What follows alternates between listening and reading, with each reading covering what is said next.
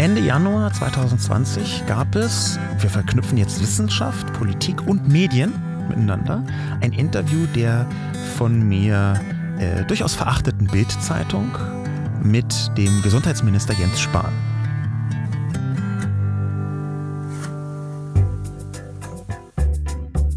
Zack. Herzlich willkommen bei Das Ziel ist im Weg.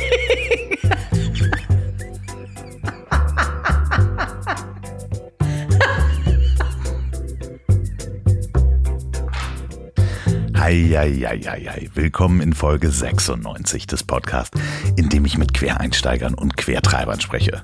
Was ist denn das eigentlich für November? In meinem Garten blüht der Rosmarin. Ja, und die BotanikerInnen unter euch werden jetzt sagen, ja, aber Rosmarin hat auch eine sogenannte Nachblüte. Ja, äh, die kommt normalerweise im Spätsommer und nicht im November. Und wie ihr merkt, habe ich sehr viel Zeit, mich mit Blütezeiten zu befassen. Unter anderem, weil ich einige Folgen auf meiner Reise nach Berlin voraufgenommen habe. Ich bin nämlich mit meinem goldenen neuen Tonmobil nach Berlin gefahren. Und wenn ich in Hamburg bin, fahre ich auch gerne mit einem goldenen Mobil. Beziehungsweise ich lasse mich fahren.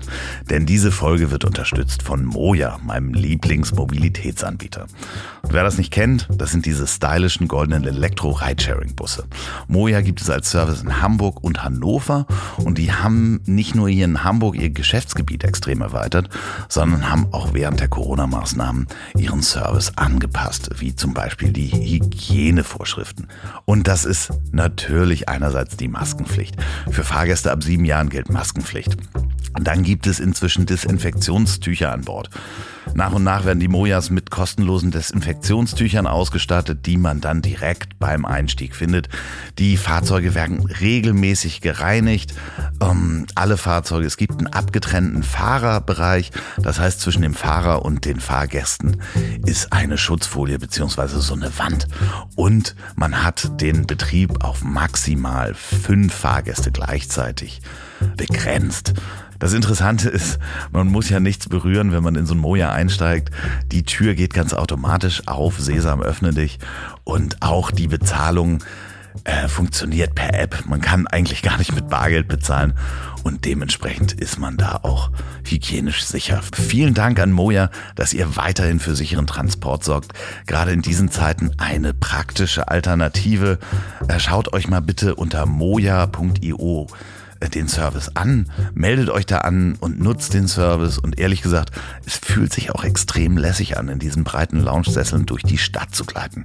Vielen Dank, Moja, für die Unterstützung dieser Folge.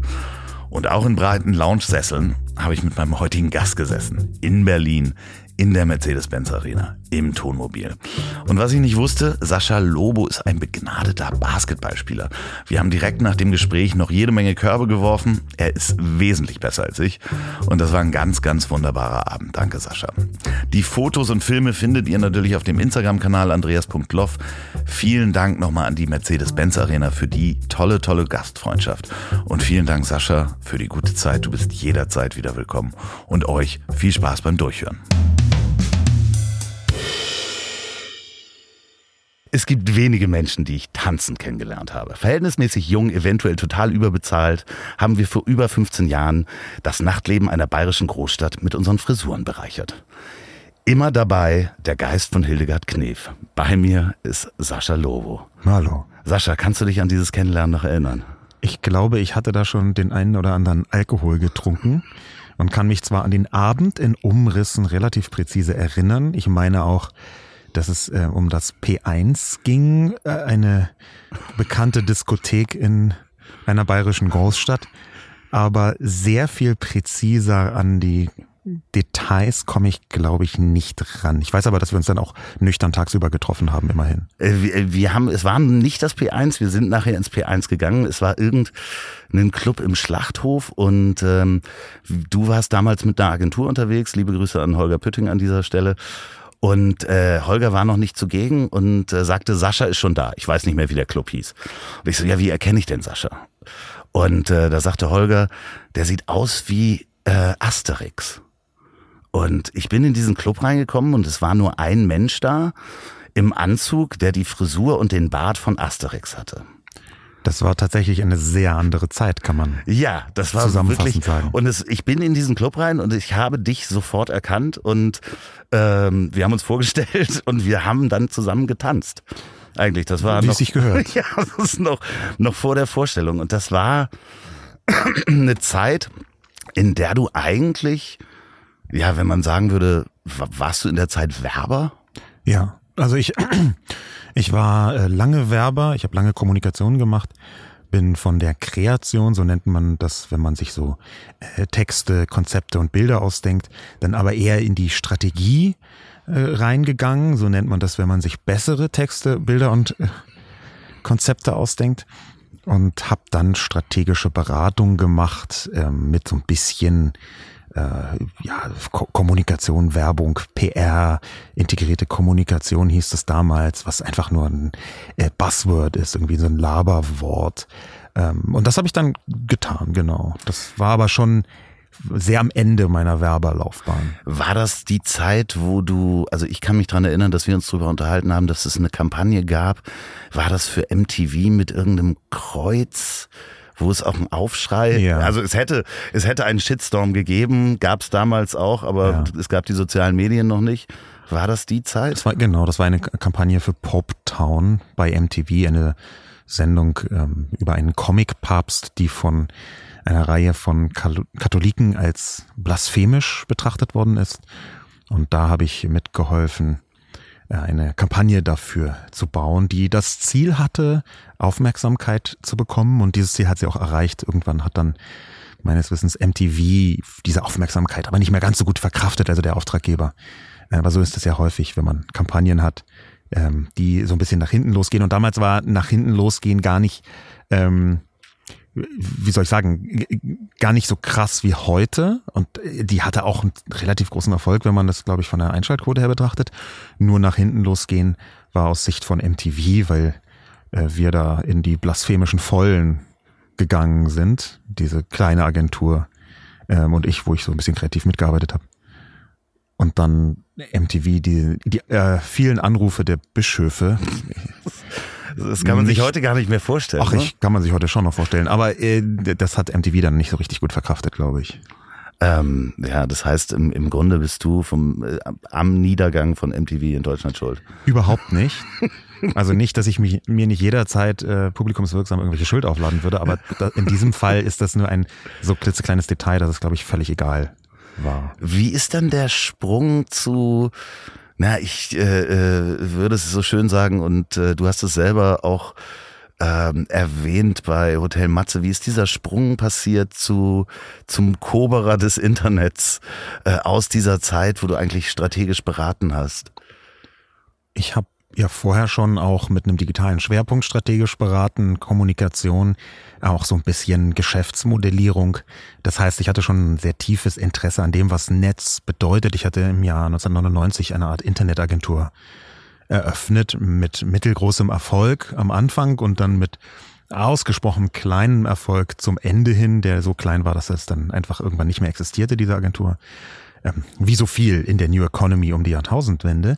Aber da hatte ich schon einen sehr starken Fokus auf Digitales insgesamt, auf die Vernetzung und habe dann angefangen mit einem Freund, äh, Holm Friebe nämlich ein Buch zu schreiben über die Art, wie man eigentlich arbeitet. Das hieß Wir nennen es Arbeit. Und der Untertitel lautete ähm, Die digitale Bohème oder intelligentes Leben jenseits der Festanstellung. Und weil da digital im Untertitel war und Arbeit im Obertitel, haben ganz viele Leute dann gesagt, ach ja, der erklärt jetzt einfach so digitale Zusammenhänge im Bereich Arbeit und Wirtschaft. Ähm, als das Buch dann rauskam. Und das war 2006. Und seitdem, weil ich mir zum Erscheinen des Buchs auch eine besondere Frisur gemacht habe, ähm, seitdem habe ich immer wieder Anfragen bekommen, ob ich nicht erklären könne, was da für digitale Zusammenhänge dahinter stehen. War das für dich auch ein bisschen skurril oder hast du das sofort ähm, als eine Chance gesehen, deine Persönlichkeit dort zu profilieren in diesem Geschäftsbereich beziehungsweise in der Figur? Das kann ich gar nicht so genau sagen. Also das ist ja häufig so, dass wenn man so zurückschaut, ähm, man dazu neigt, nicht nur zu idealisieren, auch das war damals vielleicht so eine kurze, schwierige oder komische Phase, sondern man neigt auch dazu, ähm, bestimmte Prozesse mit einem Sinn zu versehen, nachträglich. Dass man also nachträglich sagt, naja, das musste ja so kommen, weil A, B, C. Mhm. Und tatsächlich war das, glaube ich, zu einem Teil Zufall, ähm, zu einem Teil natürlich mit meiner Frisur verbunden und meine Frisur habe ich schon absichtlich gemacht. Das ist jetzt nicht aus Versehen, dass ich ein Iro bekommen habe. Aber da haben Sachen ineinander gegriffen, wo ich jetzt wahrscheinlich total gut behaupten könnte, nee, jetzt war für strategische Planung Wahnsinn. Ich, ich aus der Strategie direkt perfekt. Aber faktisch ist es halt, ähm, also ich hatte eine Einladung ähm, zu Maybrit Illner im, im Februar nach Erscheinen meines Buches. Das war im Februar 2007 ähm, mein, Buch mit, mit Holm Friebe zusammen, wir nennen es Arbeit, ist im Oktober 2006 rausgekommen. Und dann im Februar 2007 wurde ich da eingeladen und dann habe ich mal gefragt, warum denn eigentlich? Und haben die gesagt, na hm, wir hatten hier so eine Volontärin, die hat sie gesehen bei einem Auftritt in Leipzig wo sie jemanden aus dem Publikum beleidigt haben auf eine ziemlich tolle Art. Oder also, also ungefähr so. Und ich, das war natürlich auch äh, ein bisschen schwierig dann zu hören, okay, äh, das ist jetzt nicht nur wegen meines Buchs. Ja. Ich, ich krieg's auch im Detail gar nicht mehr so hundertprozentig zusammen, aber es war schon ein sehr zweifelhaftes Kompliment, äh, mit dem ich dann offenbar die Aufmerksamkeit erregt habe. Und dann haben sie mich da eingeladen und da habe ich dann ähm, gedacht, naja, wenn die mich deswegen einladen, dann beleidige ich doch einfach weiter und habe auch alle anderen Anwesenden beleidigt. Und das hat, glaube ich, dazu geführt, dass ich dann häufiger eingeladen worden bin. Aber das ist ja auch, auch das wieder ist so eine leichte Glättung der Ereignisse. Es spielt viel mehr Glück mit rein und viel mehr Zufall und viel mehr, man hätte gern X, aber dann ist Y und es war auch in Ordnung und eigentlich wollte ich auch Y. Also solche Mechanismen, die spielen halt wirklich eine sehr große Rolle. Man hört es ja auch raus, wenn du darüber sprichst. Ich kann nur wirklich auch die Folge von Hotel Matze sehr ähm, empfehlen, das Interview. Ich habe es gerade auch nochmal gehört, als du anriefst. Also ich hatte deine Stimme vorher und beim Telefonat noch äh, auf dem Ohr. Und es ist so interessant, weil du sprichst auch davon, dass deine eigene Haltung ähm, beeinflusst war von dem, wie du dich in dem Moment auch gefühlt hast. Und es klingt im Nachhinein auch so, dass es teilweise glückliche Fügung war, dass du zu der Zeit arrogant gewirkt hast, als man diese Figur auch brauchte, den arroganten Erklärer, sag ich mal, ähm, als auch ich sag mal jetzt, wo du vielleicht im Wandel bist, ein bisschen persönlicher dich darzustellen. Ähm, ist das vielleicht auch äh, Glück und Zufall gewesen, dass deine eigene Psyche oder die Verfassung die Figur nach außen beeinflusst hat und man die gerade brauchte? Ich weiß nicht, ob ich davon Glück reden möchte, weil das schon eine Reaktion war auf ziemlich harte Anwürfe. Es ist einfach so, dass ähm, soziale Medien nach Deutschland kam etwa 2007, so grob. Das waren so die ersten Ausläufer, so ein bisschen äh, Facebook, so ein bisschen Twitter. Ähm, Blogs gab es schon vorher und die haben auch schon vorher als soziales Medium gegolten oder funktioniert. Ich blogge seit 2005, aber das war noch ein bisschen langsamer und nicht ganz so intensiv, würde ich sagen, wie heute soziale Medien. Man kannte die meisten Leute, die da gebloggt haben. Und dann auf einmal kommen soziale Medien mit einer Wucht und produzieren das, was man halt so Empörungsstürme oder Shitstorms nennt. Und ich gehörte damals zu den ersten, die sowas abbekommen haben. Ich habe 2007 eine Blogvermarktungsagentur gegründet und das ist in Teilen dieser Bloglandschaft nicht besonders positiv aufgefasst worden, wodurch dann auf einmal mir völlig unbekannte Leute angefangen haben, mich zu beschimpfen und zu beleidigen. Und das war, also heute kennt man das, aber damals war das nicht so selbstverständlich. Das war nicht so, dass man irgendwo nachlesen könnte, ah, guck mal hier, das ist ein Shitstorm. Da, so funktioniert das also, interessant. Mhm. Und das hatte auch noch niemand so richtig erlebt. Ähm, in, im sozialen Medienkontext. Ne? Beschimpfung gibt's immer, aber in einem sozialen Medienkontext war das damals, weil die gerade erst nach Deutschland kamen, neu. Und deswegen würde ich nicht von Glück sprechen, sondern eher von einer Reaktion, doch durchaus auch auf bestimmte schmerzhafte Attacken, die sich dann auch weiterhin gezogen haben. Ja, aus heutiger Sicht ist das gar nicht so krass und so groß gewesen. Und da bin ich natürlich als weißer äh, mittelalter Mann auch noch mal anders äh, ähm, verfasst in der Öffentlichkeit als etwa äh, schwarze Menschen oder, oder Frauen die äh, un Unfassbares erdulden müssen. Aber diesen Unterschied mal kurz beiseite gelegt, war es einfach neu, in sozialen Medien auf diese Weise attackiert zu werden. Wobei ich das wieder ein bisschen eingrenzen muss, in sozialen öffentlichen Medien. Ja, es gab schon lange vorher irgendwelche Flame Wars, so hieß das mal vor 400 Jahren, in so Nerd-sozialen Medien, in ir irgendwelchen Mailbox-Schlachten oder so, ähm, oder auch in, irgendwelchen Foren. Aber das waren halt nicht die sozialen Medien, wie wir sie heute kennen. IRC-Chats, Messageboards oder Ja, da, da, da, da, also da möchte ich einfach so einen Bogen drum mhm. rum machen um diesen ganzen Teil, weil das sind aus meiner Sicht nicht die klassischen sozialen Medien, wie man sie heute kennt. Die sind wirklich erst 2006, 2007, 2008 in Deutschland größer geworden. Ähm, also beim Blog war es dann irgendwie mal ein Kommentar, der vielleicht mal nicht so schön war. Dann konnte man den löschen, ignorieren ja. oder beantworten. Auch mal 50 Kommentare und auch mal 30 Artikel. Oder auch die, eine Mail. Ja, auch, auch mal Mails und so, aber im, dass man das Gefühl hat, es gibt eine Form von Öffentlichkeit, die in, auf nicht kontrollierbaren Plattformen stand, äh, wo, wo auch niemand richtig verantwortlich ist, dass sie da stattfindet. Das ist eine andere Größenordnung. Und diese Größenordnung, die bildet sich zuerst psychisch ab.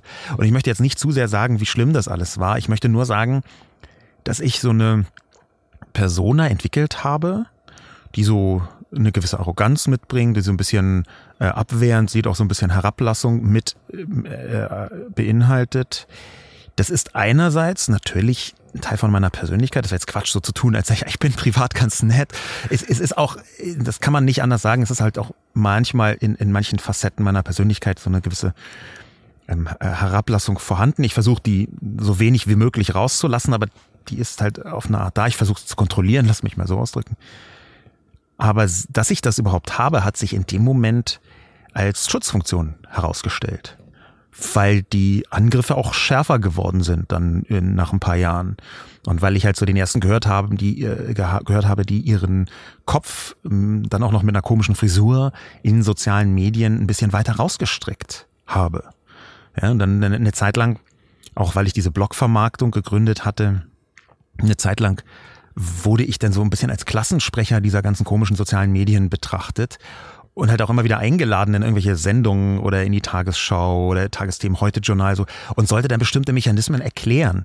Und das habe ich natürlich gemacht, weil warum nicht? Muss ja irgendjemand tun und wenn sie mich fragen, cool. Ähm, aber sowas, äh, wenn man sich dann anmaßt, für eine Technologie zu sprechen, dann fühlt es sich für Leute, die diese Technologie sehr intensiv benutzen, so an, als würde man für sie sprechen. Ja, ich. Und das ist eine Anmaßung, die einem übel genommen wird und die war zeitweise auch schon heftig. Aber es ist halt jetzt wirklich urgraue Vorzeit vor 600.000 Jahren, äh, was eigentlich so für mich gar nicht mehr so interessant ist auch. Ja, weil so. ja ich, ich erinnere mich nur daran, also es gab zwei Aspekte daran, die äh, mir hängen geblieben sind. Und zwar war das einmal, dass äh, es einen wirklichen Shitstorm gab, als du Werbung gemacht hast. Ja. So, da haben wir auch nochmal drüber gesprochen. Und das andere war diese Härte, die ich dann mitbekommen habe in den sozialen Medien, die oder in den Medien, die du an den Tag gelegt hast. Und es fehlte mir eigentlich die Albernheit, die du ja im Privaten eigentlich auch hast und die ich halt kennengelernt habe. Ja, privat bin ich zwar nicht nett, aber albern. ja. Vielen Dank.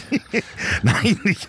Aber das ist halt eine, eine ja, also ich weiß, was du, du, du kannst ja auch nett ja. Äh, in den Medien sein. Das, äh, ja, also die, die Frage ist halt äh, für mich auch immer ein bisschen, was will ich da eigentlich? Und das habe ich über weite Strecken mh, hm, versucht, von meinem Privatleben fernzuhalten. Mhm. Ähm, ich weiß nicht, ob das immer bewusste Entscheidungen waren. Das, das muss ich so zugeben. Auch hier, wenn man so rückwirkend denkt, na, das war alles bewusst. Natürlich habe ich genau zu dem Zeit, ich war, ich saß immer fest im Sattel meines Lebens, hatte die Zügel in beiden Händen. Das ist natürlich oft auch einfach Unfug, ja. was man sich denn sagt. Aber diese, dieses Gefühl, ich brauche das jetzt so, das hatte ich häufiger. Und ob das zufällig gekommen ist oder ich das als angestrebt habe, das ist eine zweite Frage. Ähm, es ist schon auch so gewesen, dass diese Lustigkeit, die ich eine Zeit lang hatte, Albernheit, dass die weggegangen ist, als die Öffentlichkeit bedrohlicher geworden ist. Das, das kann man einfach so sagen. Es war eine Reaktion, ob es eine kluge Reaktion war, das lasse ich jetzt mal so dahingestellt. Aber es war auf jeden Fall eine, von der ich dachte, hm, das fühlt sich jetzt besser an. Ich, ich kann es aber dir auch, vielleicht ist auch das so ein bisschen konstruiert. Ähm, es ist, wie gesagt, ohne dass ich mich da aus irgendeiner Verantwortung rauswinden möchte, sehr häufig so, dass man rückwirkend so sein, seine Phasen des Lebens so betrachtet. Ich tue jetzt schon so, als wäre ich 100 und will so Recap. Aber also ich, diese, diese Frühphase des Netzes, sagen wir mal so von 2000, der, sozialen Medien präziser, von 2006, 2007 bis sagen wir mal 2011, 2012, da versucht man dann so einen Sinn reinzubringen, der vielleicht auch einfach so gar nicht vorhanden war. Ja, ja es ist halt äh, auch natürlich geschuldet äh, dem Ganzen, dass eine natürlich am Anfang die Menschen, die Blogs gemacht haben, die haben sich ja auch getroffen und es waren äh, mehr oder minder Freidenker teilweise mit anarchistischen Gedanken zu sagen, jetzt haben wir dieses Internet, das gehört nur uns, wir können damit machen, was wir wollen, wir können Medien machen. Und das war ja auch mm, am Anfang bestimmter Typus von Mensch, würde ich auch fast mal sagen. Ja, und dann wieder ist das auch eine Überhöhung. Ne? Also das ja. ist da irgendwie so ein paar zufällige äh, äh, Knalldackel, die sich da irgendwo treffen und die dann sagen, hey, damals haben wir, wow, war das krass. so ist es halt häufig einfach überhaupt nicht. Äh, blendet ganz viele Mechanismen aus, ganz viele Subkulturen äh, aus. Irgendwie diese, diese Nerd-Kultur, äh, die ist in, in, in einigen Teilen einfach zum Beispiel äh, frauenfeindlich äh, damals gewesen. Mega. Äh, zwischendurch und jetzt immer noch. Also das sind so Sachen, die und dann fängt man an, das irgendwie so ein bisschen nostalgisch zu verklären. Deswegen möchte ich eigentlich auch gar nicht da so, so nostalgisch drüber sprechen, sondern eher versuchen, so einen, einen positiven Gegenwartsgrip zu bekommen. Und unter Grip verstehe ich, dass das, was man da vielleicht gelernt hat, ich habe zumindest äh, viele Sachen da gelernt, dass man die eben konstruktiv anwendet auf die Gegenwart. Ich bin viel größerer Fan der Gegenwart, als davon zu sagen, was für geile, krasse Sachen ich 2009 gemacht habe. Also das äh, muss ich vielleicht mal so deutlich ja, und da ist die Frage, hast du schon ein Twitch-Zimmer? Ich habe im 2019 natürlich ähm, getwitcht wie ein Wilder, um genau zu sein. Ist an mir vorbeigegangen. Ja, auch an anderen Menschen ist es vorbeigegangen, zu meinem großen Bedauern. Es ist so, dass ich 2019 im Herbst ein ähm, Buch rausgebracht habe. Realitätsschock heißt es. Es ist jetzt gerade das Taschenbuch rausgekommen von Realitätsschock. Und ich habe im jugendlichen Überschwang mit 44 Jahren, okay, äh, habe ich öffentlich angekündigt, ich würde die komplette erste Auflage von Realitätsschock signieren und das live ins Internet. Stimmt, das habe ich gesehen. Ah, ja. Hast du doch gesehen, ist ja, nicht an dir vorbeigegangen. Hast nee, du aber, vergessen? Äh, nee, aber ich habe es nicht auf Twitch gesehen. Ich okay. habe es irgendwo anders gesehen. Ja, und ich habe ähm, das angekündigt, die erste komplette erste Auflage äh, signiere ich. Und leider, oder ehrlich gesagt eigentlich zum Glück, war diese erfolgreich, diese Ankündigung so erfolgreich, dass ich dann bei, mit dem Verlag Rücksprache gehalten habe. Die haben gesagt, okay, das können wir organisieren. Du musst dann in die Druckerei fahren und irgendwie diese Bögen, bevor sie gebunden werden, die sind schon gedruckt, aber noch nicht gebunden, signieren, weil die gebundenen Bücher, das ist zu aufwendig. Und ja, okay, cool, wie viel sind es denn jetzt geworden? Und dann haben sie gesagt, ja, es tut uns total leid, aber das, die Leute hat das so interessiert, du musst jetzt 24.000 Bücher signieren. Und wow. normale erste Auflagen von Sachbüchern sind irgendwie so zwischen 3.000 und 5.000, auch wenn man heute relativ schnell nachdrucken kann und halt erstmal so vorsichtig rangeht, um nicht 10.000 Bücher irgendwo rumliegen zu haben. Und ich musste dann tatsächlich in der Druckerei 24.000 Bücher signieren, was einfach unfassbar viel war. Also der, der äh, Guinness-Buch der Rekorde, Rekord lag irgendwie zu dem Zeitpunkt so bei 6.900. Ach Quatsch. Ja, allerdings, das waren ganze Bücher. Und ich hatte halt Bücher ohne Deckel. Das war halt nur das, ah. ja, das ist mir völlig wurscht. Also ich bin jetzt auch nicht, also ich brauche jetzt nicht dringend ein Guinness Buch der Rekorde, Rekorder. Also, aber ja, ich äh, fände schön. Ja, ich nicht. Aber das, äh, das ist für mich so ein komisches 80er Jahre Boomer-Ding. Also ich meine, wenn ich ein Boomer wäre, dann hätte ich, wäre mein Lebensstil Guinness Book of Records. Äh, aber bin ich zum Glück äh, nicht. Und daher äh, habe ich das ja nicht. Und das habe ich alles komplett auf Twitch gestreamt, um jetzt mal in einem sehr großen Bogen zu sagen, ja, natürlich bin ich bei Twitch Machst du da noch äh, äh, Sachen? Nein. Gar nicht. Nee, ich schaue es mir regelmäßig an, weil ich es für eine sehr wichtige und interessante Plattform äh, halte, weil da andere Öffentlichkeitsdynamiken, um das jetzt mal so leicht von der analytischen Seite zu betrachten, entgangen sind als auf äh, eigentlich allen anderen Plattformen, die jetzt jedenfalls nicht so aus der Gaming- und Streaming-Ecke kommen. Und weil da etwas stattfindet, was ich schon lange vor mich hin postuliert habe, und auch manchmal so aufgeschrieben habe, nämlich wie wichtig live sein wird im Netz. Mhm. Ähm, und da bin ich relativ froh, dass das zumindest eine von den ein paar Vorhersagen ist, die dann irgendwann ähm, auch tatsächlich stattgefunden haben und geklappt haben und stimmten und nicht zu den vielen gehört haben, die dann ich äh, jetzt unerwähnt lasse, weil sie halt nicht gestimmt haben. Ähm, schade, ich hätte gerne eine gehört, aber ähm, ich kann dir gerne welche sagen, aber ja. Ich finde es ist schön, dass da neue Berufsbilder ja auch entstehen, jeden Tag. Äh, also ich habe mich mit Twitch ganz lange nicht beschäftigt, bis ja. ich äh, Donny O'Sullivan äh, getroffen habe, der irgendwann sagte, ja, ich fange da jetzt an, einen Gaming-Kanal zu machen. Und wir sind befreundet und ich äh, habe mir das angeguckt, was er da macht, weil ich auch vorher gesehen habe, was er bei Rocket Beans macht und ähm, war total begeistert, wie viele Dinge da zusammenkommen. Das heißt, es ist ja nicht nur, dass äh, da gespielt wird live, sondern gleichzeitig gibt es dann einen Discord-Server, den jeder hat, wo drin diskutiert wird, wo Leute Musik aus diesen Live-Events machen. Also das, was er vor der Kamera macht, wird von Leuten als Musik pro, äh, produziert, die nehmen Tonspuren daraus. Und da entsteht für mich eine relativ neue Welt, die ich ja. so auch noch nicht äh, kannte. Genau, das und dann gibt es ja noch unendlich viel mehr, die Leute, die das vielleicht nicht so intensiv verfolgen ähm, das gibt eine ganze Reihe von verschiedenen Rollen, teilweise auch bei Twitch. Also nicht nur die Leute, die live streamen, das kommt aus dem Gaming, ähm, ist da auch immer noch der Schwerpunkt, aber inzwischen kann man auf Twitch alles Mögliche machen. Man muss dazu sagen, dass Twitch von Amazon gekauft worden ist, was für die Gründer von Twitch vermutlich total schön war und was aber äh, auch bedeutet, dass es jetzt in bestimmten Teilen leicht konzernig ähm, daherkommt, weshalb äh, andere Plattformen, aber das ist eine lange Geschichte, das ist ganz oft so.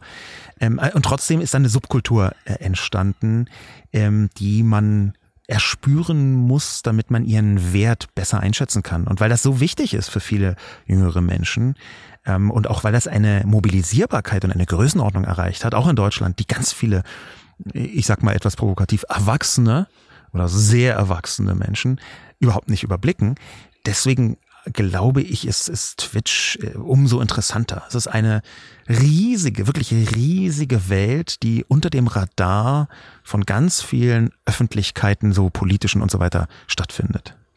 Ähm, wie, wie erspürst du solche Bewegungen, solche Plattformen? Weil ich meine, ich habe relativ lange gebraucht, bis ich es entdeckt habe. Wenn halt mal jemand zu mir kommt und sagt, guck dir das mal an, was ich da mache, Ansonsten wüsste ich heute wahrscheinlich noch nicht, wie das funktioniert.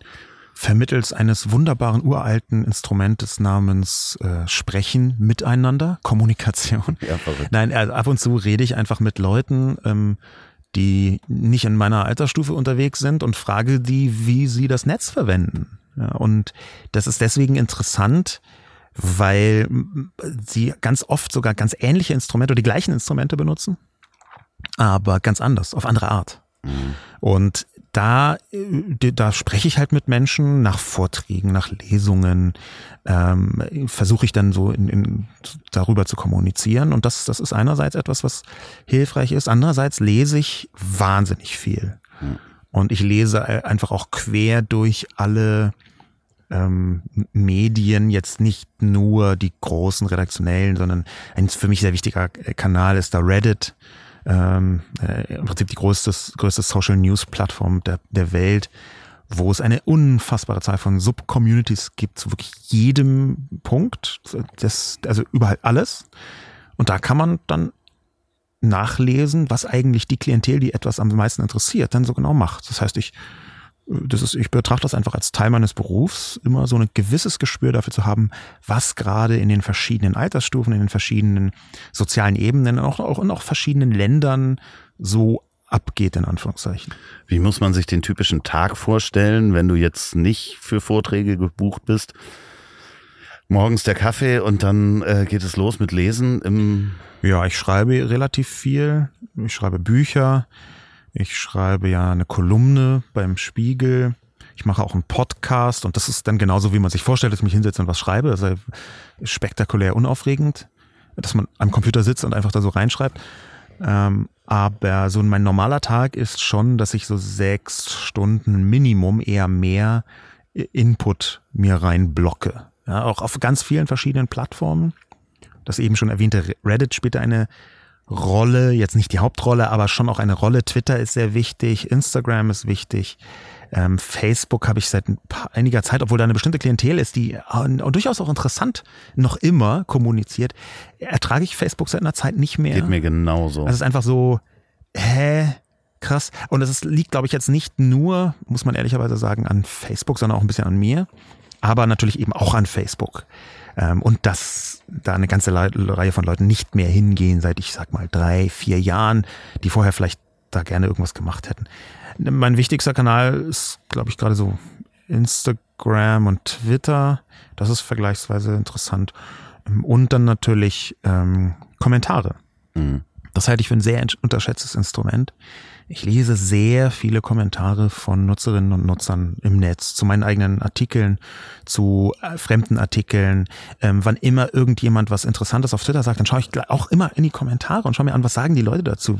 Denn es gibt überraschend häufig gute Kommentare und gute Ergänzungen und gute Hinweise. Und aus solchen Kommentaren kann ich viel lernen. Dein Podcast geht ja auch um die Kommentare, das Kommentieren ja, der Kommentare. Ja, genau. Ähm, zu deinen Artikeln. Ja, der Debattencast, da, wann immer ich eine Kolumne schreibe, jeden Mittwoch wird die veröffentlicht, gibt es äh, eine mittlere bis sehr große Zahl an Kommentaren, immer so irgendwie zwischen, sagen wir, 300 und 2000. Und dazu kommen dann noch irgendwelche Verlinkungen in sozialen Medien, Twitter, Facebook und so weiter. Und da sucht die Redaktion Kommentare raus, auf die ich dann wiederum reagiere. Ich, das nennt sich Debattencast, aber es ist natürlich so ein bisschen so eine zeitverzögerte, asynchrone Form der Debatte. Aber trotzdem ist das interessant für mich definitiv, weil ich viel von den Kommentaren lerne und ganz offensichtlich auch für eine Reihe von Leuten, die das regelmäßig hören. Da geht es ganz häufig natürlich auch um politische Themen. Ja. Du hast relativ äh, äh, früh klar gemacht in der Erklärbär, wenn ich das jetzt mal so sagen darf, in der Erklärbär-Funktion, äh, wo du politisch stehst, ja. äh, wie du politisch stehst, was du denkst, was verändert werden muss, äh, ganz spannend beziehungsweise hochinteressant fand ich äh, die ganze Aufklärung über Lobbyismus, ähm, wo ich auch sage, dass man Lobbyismus viel mehr und viel transparenter machen müsste in Deutschland. Da gibt's natürlich auch regelmäßig politische Anfeindungen in ja. den Kommentaren. Klar. Ja. Also mit so einem Grundmaß an Anfeindung komme ich sehr gut zurecht. Das, das ist einfach so. Ähm, das ist, glaube ich, in Zeiten von sozialen Medien geht mit einer gewissen Bekanntheit einfach automatisch einher. Äh, wenn man jetzt nicht so kuschelweich, perwoll, Weichspüler umflort ist oder irgendwas macht, was halt völlig unkontrovers daherkommt, das gibt's ja auch. Ähm, also wenn man eine bestimmte Art von Person ist, die ich offensichtlich bin, dann ist das automatisch mit einer bestimmten Bekanntheit dass eine leichte Feindseligkeit hier und da mal aufpoppt. Und das, damit kann ich umgehen und das ist auch in Ordnung. Ich bin ja jetzt auch nicht jemand, der in, in äh, Medien insgesamt oder sozialen Medien so, so wahnsinnig unkontrovers auftritt. Ähm, es ist allerdings auch so, dass die Aggressivität schon gestaffelt ist, je nachdem, welche Thematik man da so adressiert. Und diese verschiedenen Themen da gab es einen sehr deutlichen Bruch, als ich angefangen habe 2014, Ende 2014 über Pegida zu schreiben. Mhm. Pegida ist seit Ende 2014 in der Öffentlichkeit und ich fand das damals extrem nicht nur besorgniserregend, sondern auch spannend, weil sich Pegida letztlich auf Facebook gegründet hat. Ähm, und zwar in dieser, in dem Kern der Bewegung, auch wenn es ein Spaziergang war oder eine Demonstration in Dresden, ist die Dynamik auf Facebook entstanden und dadurch war das eigentlich in Deutschland die erste institutionalisierte Online-Offline-Bewegung, wo es äh, Verbindungen zwischen Online und Offline gab auf einer politischen Ebene, die bis dahin unbekannt war. Ähm, das fand ich sehr interessant. Es gab vorher schon immer so einzelne Sachen und so ein paar Nerds und die Netzgemeinde, die haben sich auch schon immer so organisiert. Aber wenn die Netzgemeinde einfach so, sagen wir mal 2010 zu einer großen Demo aufgerufen hat, dann waren halt 600 Leute da. Mhm. Ähm, und da diese Größenordnung zu betrachten bei Pegida, auch die Wirkmacht, dass wir so einen Namen heute noch kennen und dass er heute noch ähm, über die, sagen wir mal, der Bewegung ja irgendwie dann doch nahestehende Partei AfD auch eine Wirkung hat, das, das fand ich extrem krass. Und seitdem ich darüber geschrieben habe, ist halt eine völlig andere Größenordnung der Feindseligkeit dabei. Auch äh, Todesdrohung. Ich stehe inzwischen auf einer Reihe von diesen Nazi-Todeslisten, wobei man einschränkend sagen muss, dass es davon ernsthaftere gibt und äh, eher so zufälligere Und ich kann schwer einschätzen, wie zufällig oder wie ernsthaft die sind, aber ein tolles Gefühl ist es trotzdem nicht. Und nach dem Mord an Walter Lübcke ist es natürlich noch viel weniger geil, auf so einer Liste zu stehen. Ähm, es ist allerdings, muss man dazu sagen, auch so, dass diese Form von Feindseligkeiten anderen Menschen gegenüber extremer sind als mir gegenüber. Und ich kann gar nicht sagen, also ich, ich kann schon ungefähr sagen, warum, aber ich, mm, ich, ich glaube, es hängt damit zusammen, dass ich für viele von denen kein besonders lohnendes Ziel bin, weil ich einfach zum Beispiel nie reagiere auf Twitter. Also nie. Mhm. Oder weil ich auch mich erkennbar nicht so irre einschüchtern lasse von bestimmten Sachen. Das, das kann schon sein, dass es damit einhergeht, aber schön ist es natürlich trotzdem nicht irgendwie so deine Todesdrohung. Also nach einer Maischberger-Sendung habe ich mal ähm, eine ganze Reihe, nämlich über 500 Gewaltdrohungen bekommen und eine mittelhohe Zahl an Todesdrohungen ähm, über alle möglichen Kanäle. Und die mittelhohe Zahl war fast dreistellig, also oder so knapp dreistellig. Das ist ein bisschen so Gewalt, Todesdrohung kann man dann halt auch schwierig auseinanderhalten und ich habe es dann irgendwann auch nur noch so grob überschlagen, deswegen kann ich jetzt hier auch keine 97 als Zahl nennen oder so, aber du hast sie nicht alle in der Excel-Liste eingetragen. Nee, ich habe noch überlegt, ob ich tatsächlich mal sowas tue, aber dann war es auch ein bisschen zu belastend, ehrlich gesagt. Mhm ist, äh, ich habe jetzt gerade, und da würde ich gerne deine, deine äh, Medienkompetenz äh, in der strategischen Beratung nutzen wollen. Ähm, der Untertitel dieses Podcasts ist ja äh, Quereinsteiger, Querdenker, Quertreiber. Schwierig, hast du ja schon seit zwei Jahren, aber es ist ja schwierig inzwischen. Ne? Ja, genau. Und jetzt äh, ähm, sagen einige, das geht gar nicht. Ähm, ich sage allerdings, nur weil jemand anders einen Begriff kapert, der für mich eigentlich positiv besetzt ist, möchte ich das nicht rausstreichen, weil sonst haben die ja gewonnen. Ähm, hier möchte ich in meiner, du hast mich ja in meiner Eigenschaft als genau. strategischer Berater gefragt und hier möchte ich dir leider mitteilen, dass ich eher die Haltung habe, dass tatsächlich der Begriff temporär oder vielleicht auch für sehr lange schwierig geworden ist. Ich fand ihn übrigens vorher schon schwierig. Ja. Ähm, aus dem einfachen Grund, weil es Dinge gibt, die können nur andere über einen sagen. Es gibt in, in der Welt halt Sachen, ähm, bestimmte Zuschreibungen, wenn du die selber machst, ist es aber fast, ich, ist es, es fast geht ja um meine Gäste. Es geht um deine Gäste, total interessant, aber es geht ein bisschen auch um die Art und Weise, wie du mit Leuten umgehst. Und ich, ich habe noch nicht ausreichend viele Podcasts gehört, um das einschätzen zu können. Ich beziehe mich jetzt wirklich ausschließlich auf die Wirkung von Worten. Und da würde ich jetzt aus meiner professionellen Perspektive sagen, ähm, es gibt Begriffe, es gibt Zuschreibungen, die kann man sich nicht selbst geben. Ne, und wenn man das tut, dann erzählt man eher das Gegenteil. Und das ist auch überhaupt keine neue Erkenntnis, sondern es gibt, äh, ach, das, das Älteste, was mir gerade einfällt, ist eine, eine, eine Geschichte von Edgar Allan Poe, relativ bekannt. Der Name ist mir gerade entglitten, aber ist ganz leicht äh, zu googeln, ähm, wo eine Figur darüber schreibt, äh, die offenkundig nicht mehr Herr ihrer Sinne ist und sie fängt an mit der Betonung, dass sie total normal ist. Mhm ich bin völlig normal. Ich bin nicht, ich bin keinesfalls verrückt. Und sie betont das auf eine Weise, dass vollkommen klar ist, nee, also diese Person ist tatsächlich drüber. Und das ist so ein klassisches Beispiel. Es gibt Dinge, wenn du die von dir selber sagst, erzielst du genau das Gegen, genau die gegenteilige Wirkung. Und da ist spätestens jetzt Querdenker drin. Und du kannst halt nicht so tun, als ich habe nie über mich selber gesagt, dass ich Querdenker bin. Es geht so, halt immer um meine Gäste. Also es geht Hast um. Hast du mich gerade ernsthaft als Querdenker bezeichnet? in der Begrifflichkeit meiner, meines Podcasts. Wir sind in einer schwierigen Sackgasse gelandet. das, ist, das ist so eine äh, Zwickmühle, nennt sich das dann. Vielleicht, ja. Aber wir können es ja auch einfach auflösen. Also ich würde schon, um es jetzt mal so zurückzuführen und so ein bisschen zu ent intellektualisieren, ein bisschen handfester zu machen, ich glaube schon, dass der Begriff Querdenken jetzt nicht mehr das ist, was er vor einem Dreivierteljahr war. Und ich glaube, darauf kann man reagieren. Okay, das heißt, die haben gewonnen. Nee, das heißt nicht, die haben gewonnen, sondern das heißt erstmal nur, dass du verloren hast und das ist was Unterschiedliches. Ja. Und das, das Zweite ist, dass man akzeptiert, dass man die Gesellschaft nicht allein ist. Und das ist übrigens etwas, was mit dem Internet nochmal überdeutlich geworden ist. Gerade so weiße, mittelalte, finanziell einigermaßen unabhängige Männer, wie jetzt zum Beispiel du oder ich, ähm, die konnten über Jahrzehnte, Jahrhunderte, noch, noch länger innerhalb einer bestimmten gesellschaftlichen Schicht so tun, als seien sie die Gesellschaft, weil mhm. sie es faktisch auch waren.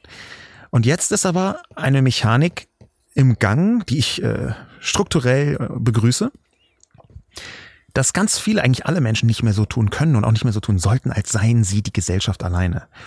Und in dem Moment, wo man das checkt, ist es halt total spannend, wie sich so die Sicht umdreht. Wenn man die Gesellschaft, man merkt, okay, man, man hat nicht mehr diese Prägemacht über das, was eigentlich einem selbst nur zu gehören schien. Dein, den Namen, den hast du dir ausgedacht und der war gut und der war schön, aber ist es jetzt halt nicht mehr.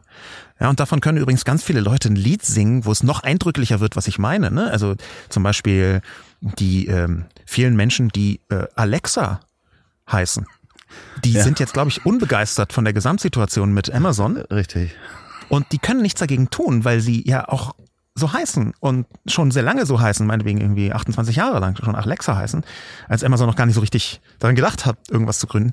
Und auf einmal merken sie sehr stark, über das, was vermeintlich in der eigenen Sphäre kontrolliert stattfindet, ist manchmal in einer so vernetzten, so großen, so vielfältigen, so schnellen, so diversen Gesellschaft, wie die, auf die wir zusteuern, zum Glück zusteuern, nicht mehr unter der eigenen Kontrolle. Vielleicht war es auch immer nur eine Illusion, das kann auch sein, und die platzt jetzt halt. Ja, äh, okay.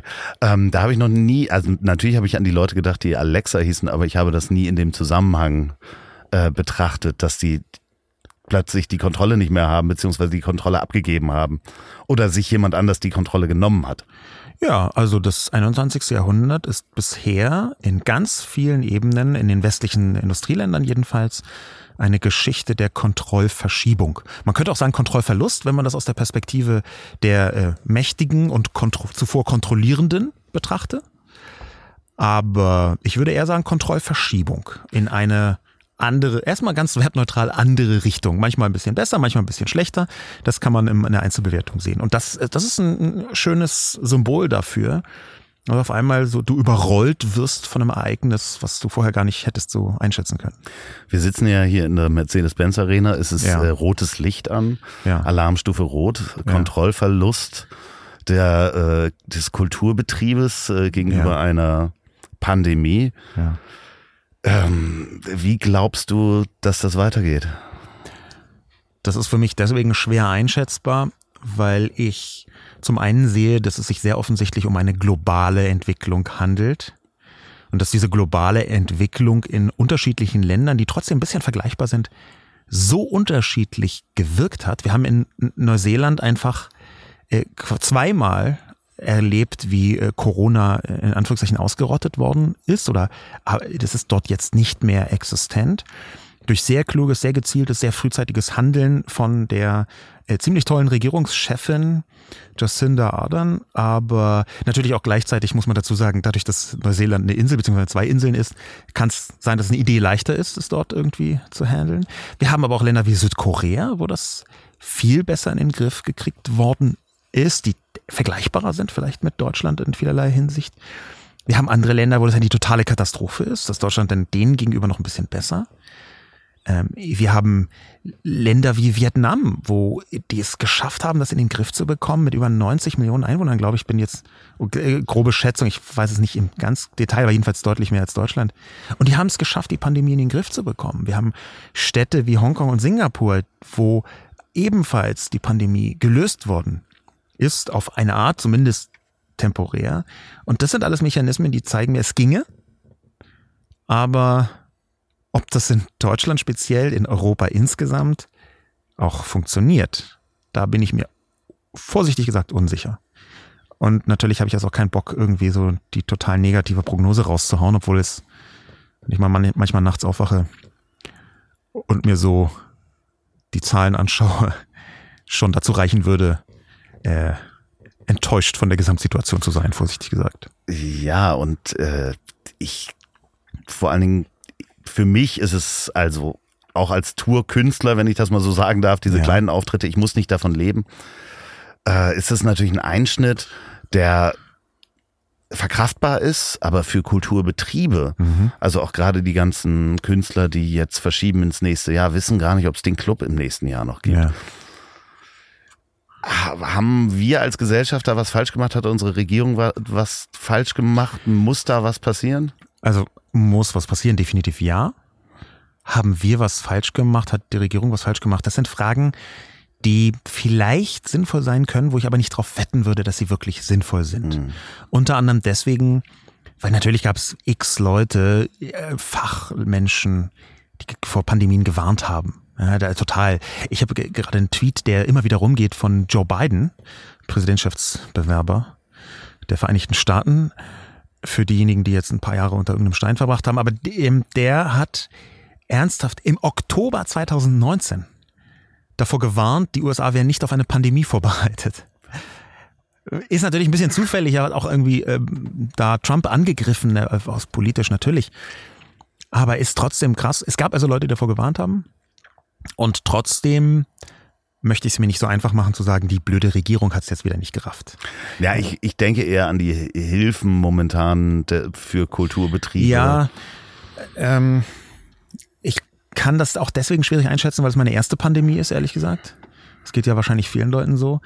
Ähm, weil ich merke, dass bestimmte Soll gesellschaftliche Sollbruchstellen auch kaum adressierbar sind in einer liberalen Demokratie.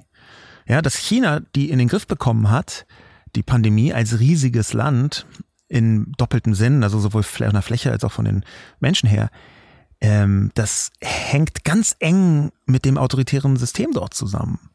Und ich glaube, bestimmte Erkenntnisse in der Politik, die sind gar nicht so leicht in so einem Land wie Deutschland so einfach durchzusetzen. Und natürlich gab es auch immer wieder Zweifel. Natürlich gibt es auch, ist eine Teil der Skepsis auch richtig. Ja, ich möchte jetzt ähm, gar nicht sagen, die, die, diese ganzen Impfgegner-Leute oder so, die haben einen Punkt und das ist, das ist im Gegenteil. Ich halte die für in vielen Fällen gefährlich und schlimm und äh, auch in, in, in vielen Fällen einfach auf, auf eine unfassbar naive Weise äh, arrogant und lebensfern. Das ist, stimmt alles. Aber natürlich gibt es auch eine große Zahl von Menschen, die eine gewisse Skepsis haben, die berechtigt ist und wo man sagen kann, ja, vielleicht wäre ein dreimonatiger Komplett-Lockdown im März bis Juni. Nichts, niemand, keiner darf arbeiten, alles weg. Vielleicht wäre das ein Mittel gewesen und dann hätten wir jetzt keine äh, oder weniger Tote und weniger äh, krasse zweite Welle. Aber die Frage ist ja schon zum einen, ja, jetzt weiß man das. Mhm. Ob das damals funktioniert hätte oder ob das nicht vielleicht trotzdem so gekommen wäre, das ist immer ein bisschen müßig in der, mm, in der Vorhersage. Ja, und das, da, da würde ich mir so ein bisschen versuchen, etwas differenzierter ranzugehen. So, wir gehen jetzt auch etwas differenzierter ran und zwar in eigener Sache. Viele von euch haben mir geschrieben, ich wollte Oli P. immer doof finden, aber seit ich deinen Podcast gehört habe, habe ich meine Meinung geändert.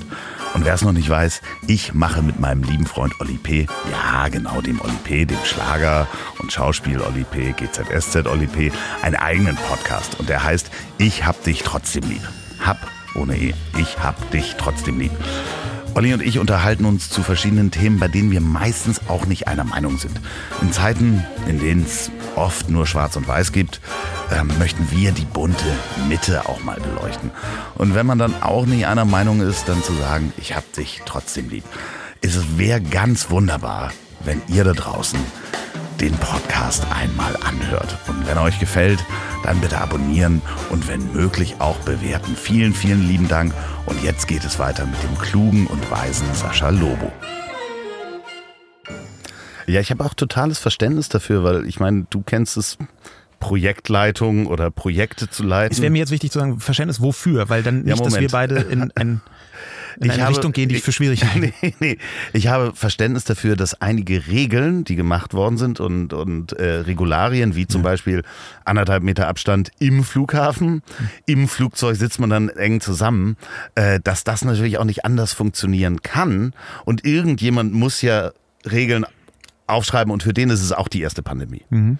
So, also ich habe Verständnis, dass gewisse ja. Regeln auch nicht hundertprozentig funktionieren und logisch sind, weil ja. sie sind das erste Mal gemacht worden. Ja, äh, also da würde ich sagen, da, da spielen mehrere Punkte mit eine Rolle.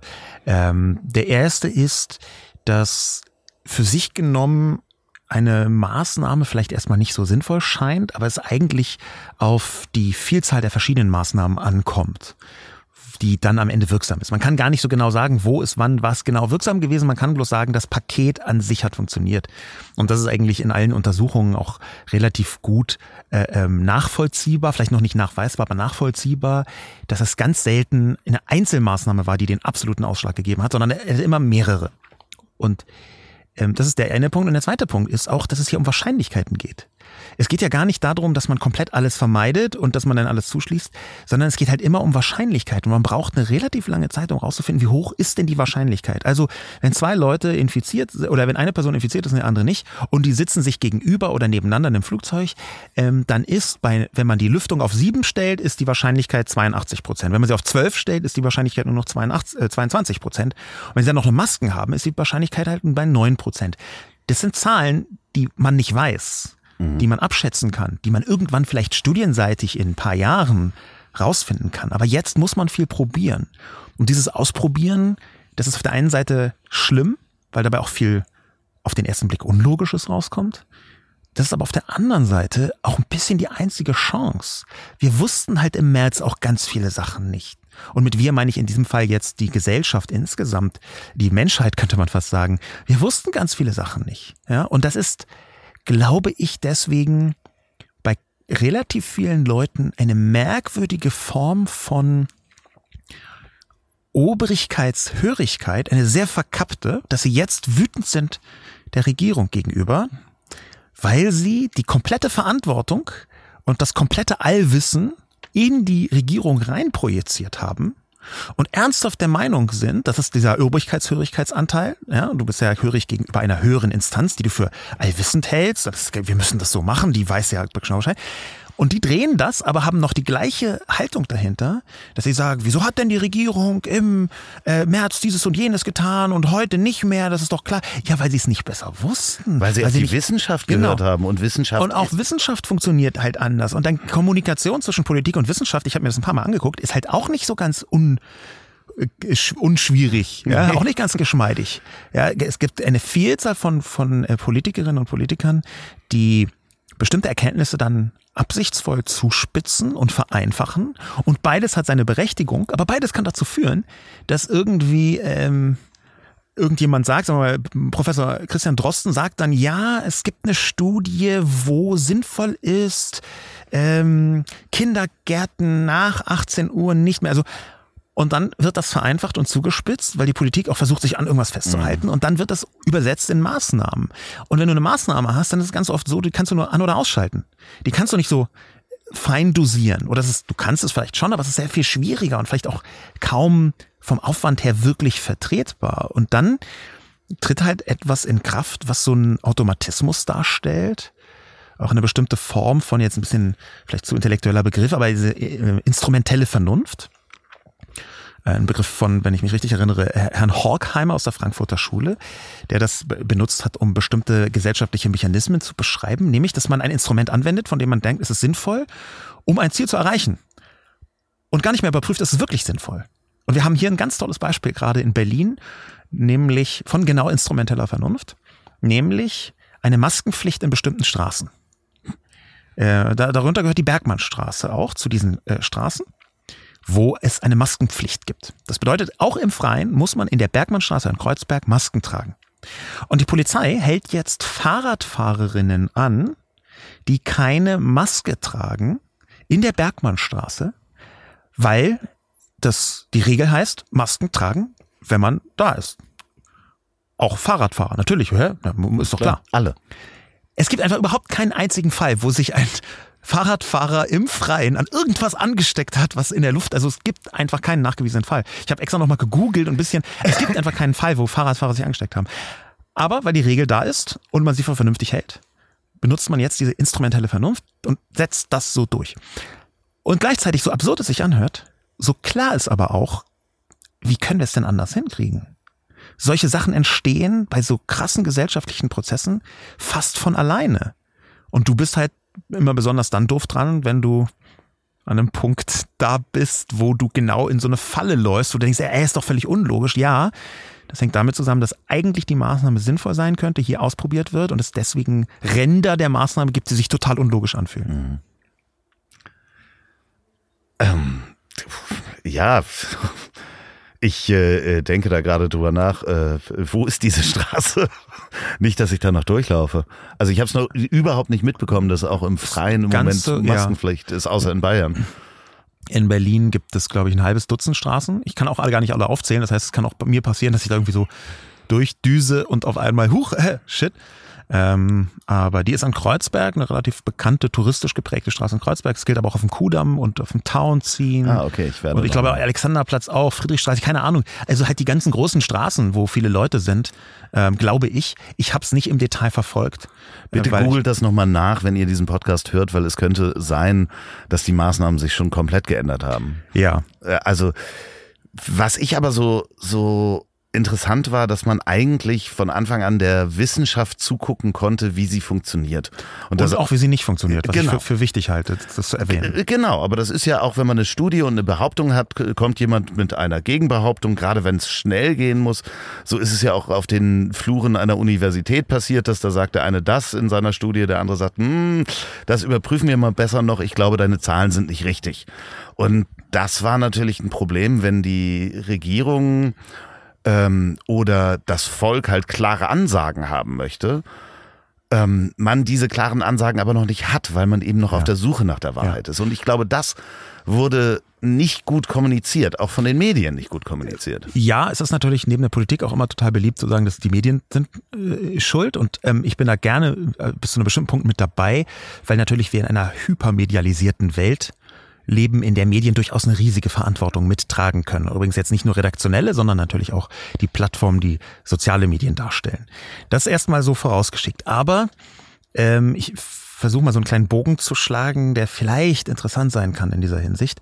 Ich habe mich äh, in der Frühzeit meines, meiner Annäherung an, wie das Internet eigentlich funktioniert und wie soziale Medien eigentlich funktioniert, ich sag mal vor über zehn Jahren, habe ich mich intensiv beschäftigt mit Epistemologie. Das ist die Art und Weise, wie Wissen entsteht.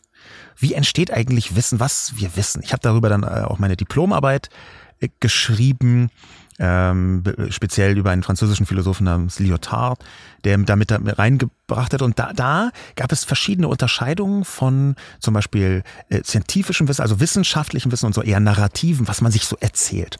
Und wenn man da anfängt reinzuschauen, dann verzweifelt man gleich, weil so klar wird, wie wenig wir eigentlich wirklich wissen und wie häufig mit Raten, mit Randtasten, mit zufällig, ach guck mal, das könnte ja so sein, zu tun hat, was wir glauben zu wissen. Auf der einen Seite. Und auf der anderen Seite ist diese ganze Pandemie zwischen Wissenschaft, Politik, Medien ein total interessantes epistemologisches Experiment gewesen, weltweit, global epistemologisches äh, ähm, Experiment. Weil wir uns rangetastet haben, wir als Menschheit, an immer präziseres Wissen mit kleinen Sackgassen, was wir eigentlich machen müssen, um zu überleben. Und es war ja auch wirklich Überleben, das ist ja gar nicht übertrieben, sondern es ist ja ernsthaft, geht es für viele Menschen ums Überleben. Und das zu beobachten, also wären nicht so viele Leute gestorben, und wäre da nicht eine riesige Tragödie zwischen der Kulturlandschaft, den Menschen, die Spätschäden davon tragen, den Familien, den Freunden von den Verstorbenen, dann wäre das ein unfassbar interessantes Experiment, ja, ich möchte das ausdrücklich, das ist mhm. es nicht, sondern das so, so, so ein bisschen emotional bereinigt versuchen, kurz zu betrachten. Das wäre ein unfassbar interessantes Experiment, wie und auf welche Weise nicht nur dieses Wissen entsteht, sondern sich verbreitet, wo die Irrungen und Wirrungen stattfinden, wie da irgendwelche komischen Verschwörungstheorien und absurde also wirklich ab, absurde Haltungen auf einmal offenbar werden, aber trotzdem aus meiner Sicht, ich drehe es mal um, überraschend viele Menschen, zumindest in den Ländern, die ich ein bisschen näher beobachte, überraschend vernünftig agieren. Das finde ich krass es ist extrem spannend. Also, und wenn man genau die Emotionen einmal rausnimmt und äh, das versucht, äh, nüchtern zu betrachten, natürlich ist das sehr traurig, dass da sehr viele Menschen immer noch sterben und auch in diesen Momenten dran sterben. Aber auch wie diese Wege des Wissens, der Fehler, die passieren, ähm, im Nachgang betrachtet werden. Ja, und ich habe jetzt natürlich den großen Luxus, dass ich A, keine Verantwortung trage für, sagen wir mal, eine Stadt oder ein Land oder ein Kontinent oder so. Und deswegen B, total altklug später darüber urteilen kann. Ähm, auch, auch wenn ich glaube, dass es manchmal wichtig ist, Kritik zu äußern, auch wenn man dann irgendwie vielleicht äh, komisch äh, dasteht. Aber das ist, was ich eigentlich meine mit diesem ähm, epistemologischen äh, Experiment, das kann man ein, das kann ich konkret machen. Äh, Im Januar, Ende Januar 2020, als die Pandemie noch jung war und noch gar nicht so bezeichnet war, da gab es noch nicht mal diesen Begriff Covid-19. Der ist erst ein bisschen später entstanden. Da hat man das, glaube ich, noch NCOV oder neuer Coronavirus-Epidemie oder so genannt. Ende Januar 2020 gab es, wir verknüpfen jetzt Wissenschaft, Politik und Medien miteinander, ein Interview der von mir äh, durchaus verachteten Bildzeitung mit dem Gesundheitsminister Jens Spahn. Ich glaube, dass Jens Spahn retrospektiv betrachtet gar keinen schlechten Job macht. Und ich bin ja echt nicht sein Freund, Fan, Friend. Aber ich muss äh, anerkennen, dass er relativ gut das managt, was man auch ganz katastrophal hätte managen können. Ich glaube, dass er einen Anteil daran hat, dass Deutschland besser dasteht als andere Länder, zumindest über den Sommer. Das möchte ich erstmal so vorausschicken. Aber er hat Ende 2000, Januar 2020 ernsthaft in der Bildzeitung gesagt, ich paraphrasiere fast Zitat, ja, Masken helfen nicht, weil hm. der Virus, weil das Virus nicht über die Luft übertragen wird. Hm. Der hat das vereinfacht, der hat das verdichtet, der hat wahrscheinlich eine Art Andeutung oder Abschätzung von seinen äh, wissenschaftlichen Zuträgerinnen irgendwie versucht zu übersetzen in die einfache Boulevardsprache und lag einfach katastrophal daneben. In die exakt falsches denkbare Richtung. Es ist heute klar, dass Masken absolut zentral sind bei der Eindämmung der Pandemie. Und jetzt könnte ich natürlich sagen, so aus der Pose des Kritikers, in Spanien, ja, habe ich übrigens auch. Ja, also mhm. direkt danach, irgendwie im März, habe ich darüber geschrieben, wie katastrophal diese Maskenkommunikation war. Ähm, und wie wichtig die halt in Asien äh, war in vielen Ländern und dass sie in Deutschland halt immer mit komischen Argumenten dann so nach hinten geschoben worden ist. Und das habe ich auch da habe ich auch drauf rumgehackt. Aber ich, da muss ich auch sagen, die Öffentlichkeit, in der wir 2020 alle stattfinden, die hat eine derartige, einen, einen derartigen Wunsch nach Vereinfachung und die hat einen derartigen Sog, dass man da sich richtig reingezogen fühlt in was ist denn jetzt los? Ein Klarheitswunsch, eine Klarheitsfixierung, dass man dem manchmal schon falsch nachgeben kann und sagen, dass man dann nicht sagen, hm, wir haben eine solide 60% Chance, dass es X oder Y ist und dass man Masken tragen sollte, sondern dass man sagt, ja, nee, man muss auf jeden Fall Masken tragen oder eben umgekehrt. Mhm. Und 60% ist nicht 100 und ich vermute sehr stark, dass hinter dieser Fehlkommunikation von Jens Spahn etwas derartiges stand, dass da eine Öffentlichkeit ist, die Klarheit fordert, zu einem Zeitpunkt, wo keine Klarheit so richtig gegeben werden kann und dass dann Leute sagen, hm, das ist eigentlich eine Wahrscheinlichkeit, aber wir machen aus der Wahrscheinlichkeit mal eine Sicherheit. Irgendwo auf dem Weg zwischen Wissenschaft, Politik, Politikberatung, Medien, Medialisierung, Journalismus, irgendwo dazwischen kann sowas passieren. Das kann auch äh, im Familienumfeld passieren. Also ich habe das mit meinen Eltern gehabt, die halt wirklich dadurch, dass sie die Medien nicht so nutzen wie ich, klare Ansagen von mir brauchten und ich habe dann das ist total interessant. Dem, dementsprechend gesagt, nee, ja. ihr geht jetzt nicht mehr einkaufen, okay. ich mache das. Ja. Also ich habe Regeln erschaffen äh, ja. aus meinem Wissen wie es funktioniert, weil ich weiß, meine Mutter ist nicht gut zu Fuß, die hat Parkinson ja. mit dem Rollator, soll die nicht durch den Supermarkt ja. gehen, weil kann niemanden ausweichen. Ja. Mein Vater ist auch, liebe Grüße übrigens, die hören beide zu. Ähm, äh, sie, die sind, ich kenne die Situation im Supermarkt am Anfang selber, dass da Leute ohne Masken einfach ganz nah husten. an dir vorbei ja. hustend ja. laufen und ja. da ist mein Vater auch nicht so schnell, den auszuweichen. Deswegen habe ich Regeln geschaffen aus dem, was ich wusste. Das ist ein total spannender Hinweis, weil ich daran jetzt eben einfach überhaupt nicht gedacht habe, weil ich manchmal irgendwie so mit meinem äh, äh komischen äh, äh, halb professionellen Gesellschaftsbrain unterwegs bin und einfach zu wenig dann an private Kontexte. Aber es ist natürlich total klar. Die ja. wollten natürlich genau auch Wie ist wissen. das denn bei dir passiert? Also haben die das aktiv nachgefragt? Äh, ja, nachdem ich gesagt habe, übrigens, so ist es ab morgen. Also das war wirklich ein, ein Prozess. Äh, es war eigentlich ein, der Geburtstag meiner Mutter und wir wollten essen gehen. Ja. Und das war so das erste, ah, Restaurant sollte man vielleicht doch nicht machen. Es war noch nicht der Lockdown in Anführungsstrichen.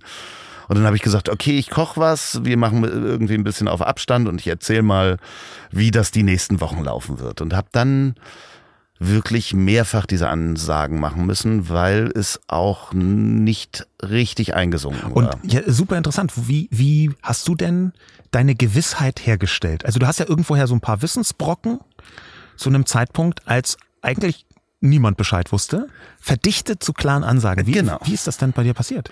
Ich habe einfach mir angeguckt, was könnte am besten helfen. Wenig Kontakt. Ich lebe relativ eremitisch. Das heißt, ich bin schon mal relativ sicher. Ich treffe einmal die Woche einen Menschen. Sonst gehe ich vielleicht einmal die Woche essen mit drei Menschen. Das fällt weg. Ich äh, habe die Gespräche dann auch remote geführt, also über die Distanz. Und ähm, wusste, dass ich relativ sicher bin, ich kann einkaufen gehen. Hab gesagt, okay, was ist, was kann helfen? Ist eine Maske, äh, Handschuhe und ich desinfiziere alles an Einkäufen, was ich meinen Eltern vor die Tür stelle. So und habe mir quasi aus dem, was ich an Allgemeinwissen habe und was halt neu an neuen Erkenntnissen kam, mir quasi meine eigenen Regeln geschaffen, die es noch nicht gab. Ja. Das ist, also das finde ich sehr, sehr spannend und das ist vielleicht auch so ein, eine Eigenschaft, die man im 21. Jahrhundert braucht, weil wir in so einer unfassbar komplexen Welt inzwischen leben, dass man sich so aus den Brocken, die rumliegen, die man so glaubwürdig oder zumindest halb glaubwürdig findet, was selber bauen muss. Und ich, ich, ähm, also ich würde, mich würde wirklich interessieren, wie du darauf gekommen bist, klare Ansagen ja auch ganz deutlich zu machen. Also ich, ich nicht, dass ich nicht auch mit anderen Leuten darüber kommuniziert habe, aber ich habe es halt gar nicht so realisiert, dass dieses Problem ja nicht nur ein gesellschaftliches ist, sondern einfach auch ein ganz privates und persönliches, wo man dann irgendwann selber entscheiden muss, nee, Papa, du kommst jetzt nicht zu mir. Du Genau. darfst nicht zu mir kommen. Was? Aber wir haben uns doch verabredet, doch schon vor zwei Monaten und ich habe mich so gefreut. Nein, du darfst nicht. Also, wo man einfach eine Gewissheit sich aus den Rippen leiert, die man eigentlich gar nicht hat. Na, ich bin sogar noch einen weitergegangen. Ich Ja. habe dann ja auch die Regeln äh, versucht in der kompletten Familie, also meiner Schwester, die war gerade im Skiurlaub mit ihren ähm, äh, Kindern und natürlich äh, wollen die Enkel auch Oma und Opa sehen. Aber ich habe dann von Anfang an gesagt, nein, und da wird auch niemand von den Enkeln im Moment einkaufen, weil noch 14 Tage.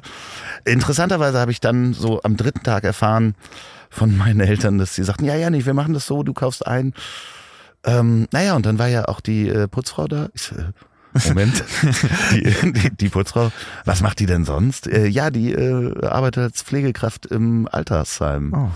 Und äh, das war so der Punkt, wo ich dann auch äh, sagte, okay, hier ist ein Regelbruch in meinem Regelwerk. ähm, seid ihr wahnsinnig? Also bin auch leider sehr ausfallend geworden. Ich habe mich auch entschuldigt äh, meinen Eltern gegenüber. Äh, als dann äh, das Gesundheitsamt anrief und diese Pflegekraft, äh, Reinigungskraft ähm, äh, Covid-positiv war und meine Eltern in Quarantäne waren, Ja. haben es meine Eltern dann wirklich kapiert. Was, Ja. Also es waren zwischendurch halt, Okay. ich sagte, okay, ich gehe einkaufen, alles. Und mein Vater so, ja, ich gehe aber ins, ins Fitnessstudio. Ich so, nein. Aber also wirklich sehr niedlich Ja. auch auf eine Art. Ne? Ja, aber ähm, das, das interessiert mich deswegen, weil du ja, um deiner Familie das zu sagen und auch die harten Regeln, die auf Vermutungsbasis entstehen, Ja. die musst du ja viel härter durchsetzen als Vermutungs, als auf Vermutungsbasis. Weil du ja nicht sagen kannst, äh, ich bin mir 75% sicher, dass XYZ als Regel wichtig ist, äh, macht das mal. Weil wenn man so anfängt, dann tun die Leute das ja trotzdem, auch mit allerbestem Willen. Woher hast du denn diese Gewissheit genommen, dass das jetzt so zu sein hat? Und auch diese, diese Emotionalität, ausfallen zu werden. Naja, also äh, wenn, äh, ich sag's mal, meine Mutter Corona bekommen würde, wüsste ich, dass Das würde sie lebensbedrohlich, äh, äh, höchstwahrscheinlich lebensbedrohlich Ja. Äh, äh, einschränken. Also äh, äh, meine Mutter hat Parkinson, ähm, hatte einen, Herzinfarkt, ist sehr schwach, Okay, hatte ja. Wasser in der Lunge, Ja. äh, ganz kurzatmig eine ganze Zeit lang. Jetzt geht's ihr wesentlich besser. Äh, aber ich weiß, wenn Ja. dann der Fall da wäre, da ist natürlich eine Emotion auch bei mir entstanden. Und aber das, was ich halt Vielleicht genommen gegenüber der Restfamilie, wenn deine, deine Schwester hattest du, glaube ich, erwähnt. Ja, den, die habe ich dann auch, den habe ich klar gemacht, wenn's Mutti erwischt, dann äh, Okay. wird's wahrscheinlich hart. Deswegen müssen wir mal sehen, Kontaktsperre, ihr wart im Skigebiet, ne? Da wusste man schon, Skigebiete äh, waren relativ ge gefährdet. Ja. Äh, durch äh, wahrscheinlich Hitze, äh, vorher Kälte, man schwitzt, ist im Skianzug. Das sind ja alles nur Vermutungen. Und meine Gewissheit war halt, wenn ich Dinge desinfiziere, also allgemein Wissen, dann ist die Wahrscheinlichkeit geringer, dass ich jemanden anstecke. Ja. Dementsprechend habe ich desinfiziert wie beknackt, habe Latexhandschuhe getragen, auch beim Einkaufen, weil irgendjemand hat auch die Sachen ins Regal geräumt, große Bögen um Menschen gemacht und Interessant ist, also du hast das zu einem Zeitpunkt gemacht, ich habe das äh, ähm, mal versucht nachzuvollziehen, das, das Sachen desinfizieren, äh, als es noch gar keinen Nachweis gab, dass Flächen jemals jemanden angesteckt haben. Ähm, ich weiß nicht, ob es ihn inzwischen gibt, weil ich irgendwann im Sommer war mein letzter Recherchestand für so, ein, so eine Sache, die ich schreiben wollte. Ähm, ich finde das deswegen sehr, sehr spannend, weil, und ich möchte das überhaupt nicht unterstellen, ich beobachte das jetzt wieder gesellschaftlich und ich beobachte es vor allem ärgerlicherweise auch bei mir selber, dass ganz viel von dem, was ich anderen Leuten gesagt habe, mach das jetzt so oder so oder so, habe ich eher zu mir selber gesagt.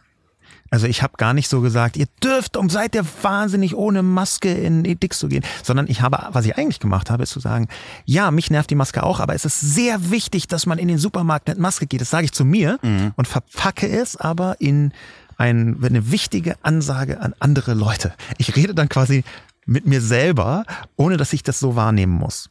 Und das, das, das war so eine Selbstvergewisserung. Ich habe bei mir selber festgestellt, ganz viel von der Kommunikation, jetzt zum Glück nicht so in den Kolumnen, aber im privaten Umfeld rund um ähm, die Pandemie, war Selbstvergewisserung. Es war einfach zu sagen, ich, ich spreche das laut aus, damit ich es auch selber ganz überzeugend finde. Ja, ich natürlich ist das ja auch, ähm, glaube ich, vielleicht ist das äh, uns in die Genetik gelegt oder in unser Gehirn verdrahtet, dass es so funktioniert, ähm, dass man Sachen manchmal laut ausspricht, äh, um keine, selber keine Angst zu haben. Ne? Also man kennt das irgendwie. Klassische Pfeifen im Walde. Ja, genau, genau. Oder sehr äh, laut sich selber sagen, als kleines Kind, ich kann zaubern. Wenn ein Zauberer äh, zu mir kommt und mich oder eine Hexe, wenn es eine Hexe gibt, die zaubern kann, dann kann ich auch zaubern. Das ist ja so eine Selbstvergewisserung. Und, und dann muss man natürlich im zweiten Satz immer dazu sagen, also, oder zumindest habe ich das Bedürfnis, das zu tun, dass auch wenn solche Selbstvergewisserungsmechanismen äh, vorhanden sind, dass es trotzdem richtig sein kann. Und in vielen Fällen war es ja auch richtig. Ja. Ja, und das macht es aber in manchen Bereichen auch noch komplexer. Ähm, ich, ich sehe bloß, äh, ganz viele Leute sagen, wir haben mit der Pandemie auch deswegen Probleme gesellschaftlich, weil Menschen die Exponentialfunktion nicht verstehen. Und das ist auch so. Menschen verstehen Exponentialfunktionen nicht äh, vom, vom Gefühl her. Ja, man kann sie mathematisch greifen, das können auch gar nicht so wenige Leute, so ein, so ein Gefühl dafür. Aber du kannst sie nicht äh, ähm, emotional greifen. Man merkt es an einem total äh, tollen, äh, eigentlich ganz, ganz simplen Beispiel wenn halt in einer Flasche äh, Bakterien sind, die sich immer wieder verdoppeln, weil sie sich halt teilen. Ähm, und du, je, jeden Tag teilen sich diese Bakterien. Und irgendwann merkst du, huch, da ist so ein bisschen über ein Zehntel in der Flasche drin. Ja, das sind schon so viele Bakterien. Dann, wenn die sich verdoppeln, jeden Tag, dann hast du halt noch drei Tage, bis die Flasche komplett voll ist. Und eben ist es dann noch so ein bisschen über ein Zehntel. Du denkst, naja, das, so, das bedeckt so gerade eben den Boden. Und drei Tage später ist alles zu spät, weil die Exponentialfunktion halt diese Verdopplung, man die nicht so richtig greifen kann. Und das ist eine Dimension. Und die andere Dimension ist halt auch, dass Menschen Wahrscheinlichkeiten nicht richtig verstehen. Ich auch nicht. Für Exponentialfunktionen habe ich inzwischen so ein Gefühl entwickelt, aber Wahrscheinlichkeiten, wenn dir jemand sagt, ey, zu 57 Prozent bist du hier echt im Arsch, dann weißt du gar nicht, ist es viel, ist es wenig, äh, habe ich jetzt Glück gehabt, habe ich Pech gehabt, kann ich es trotzdem riskieren oder nicht? Das sind halt so krasse Mechanismen, die man schwer einschätzen kann. Wir verstehen Wahrscheinlichkeiten nicht, sonst würden nicht so viele Leute in Spielcasinos gehen. Und am Roulette-Tisch stehen. Ja, oder Leute glauben halt, ich verstehe die Wahrscheinlichkeit, aber ich will Glück haben. Man kann ja auch so ein bisschen das Schicksal herausfordern, ist ja auch in Ordnung. Gut, das Übertragen auf Corona ist natürlich, ich verstehe die Wahrscheinlichkeiten nicht, aber ich will Glück haben, ist natürlich auch ein Grund, äh, ohne Maske durch den Supermarkt ja. zu laufen. Also macht das nicht, äh, versucht nicht Glück Vor allem, weil man ja auch andere gefährdet. Ne? Also ich habe ja, Verständnis, äh, ich habe mehr Verständnis als viele andere Leute für Menschen, die sich selber gefährden. Mhm. Ich bin zum Beispiel auch, ich, ich habe noch nie äh, Drogen genommen, außer Al Alkohol. Ähm, aber ich bin für Freigabe von, von Drogen, auch von harten mhm. Drogen. Für, also eine gewisse Form von kontrollierter Freigabe schon, aber ich bin dafür Freigabe, weil ich viel Verständnis für Leute habe, die halt jetzt gerade mal Bock haben, sich selbst zu gefährden in einem bestimmten Rahmen, ne? Also das jetzt auch, das gibt auch schon Bereiche, da gefährdet man sich so selbst, dass man andere dann. Aber für mich ist die Sollbruchstelle, die Grenze halt die Fremdgefährdung. Und das ist halt bei ganz vielen von den Maskenpeoplen. Ja, wenn du nur, nur dich selber gefährden würdest, Bro, cool, aber du gefährdest halt auch echt andere Leute. Also mach das einfach mal. Auch wenn es nur in Anführungszeichen eine 95% Chance ist, stand äh, 4. 4. August 2020 oder so. Und solche, solche Sachen, da spüre ich auch zum einen dass viele Menschen eine ziemlich starke, nicht nur instrumentelle, sondern auch tatsächliche Vernunft an den Tag legen und so ein Gespür entwickeln. Da bin ich gesellschaftlich fast manchmal, es wird mir warm ums Herz. Wie viele Menschen. Rührend. Rührend, ja. Wie ja. viele Menschen auch wirklich clever und smart und cool. Nee, das war jetzt eine komische, clever und smart war eine komische Kombination, aber, aber klug und, und auch äh, mit, mitfühlend handeln. Das ist aber doch auch ärgerlich viele Leute, sagen wir mal fünf, acht, neun Prozent, keine Ahnung, gibt, die einfach ausgerechnet zur Pandemie ihre übergroße Arschlochhaftigkeit entdecken und auch walten lassen. Hm. Hast du welche im persönlichen Umfeld? Ja, jein, jein. Ich habe Menschen in meinem weiteren Umfeld, wo ich vermute, dass es so sein könnte, anhand von bestimmten Social Media Halbreaktionen.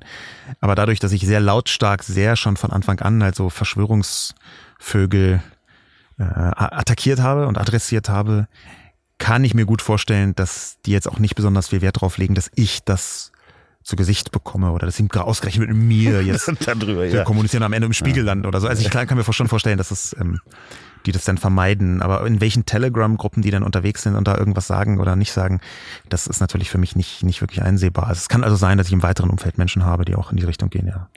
Du hattest ein relativ bewegendes Jahr 2020, fernab von ja, Corona. Aber auch mit Corona. Ja, aber auch mit Ich habe das zwar nicht bekommen, Nein, aber, niemanden, den ich in meinem direkten Umfeld habe, aber ja. Ähm, du hast deinen Vater verloren, ja. beziehungsweise dein Vater ist gestorben.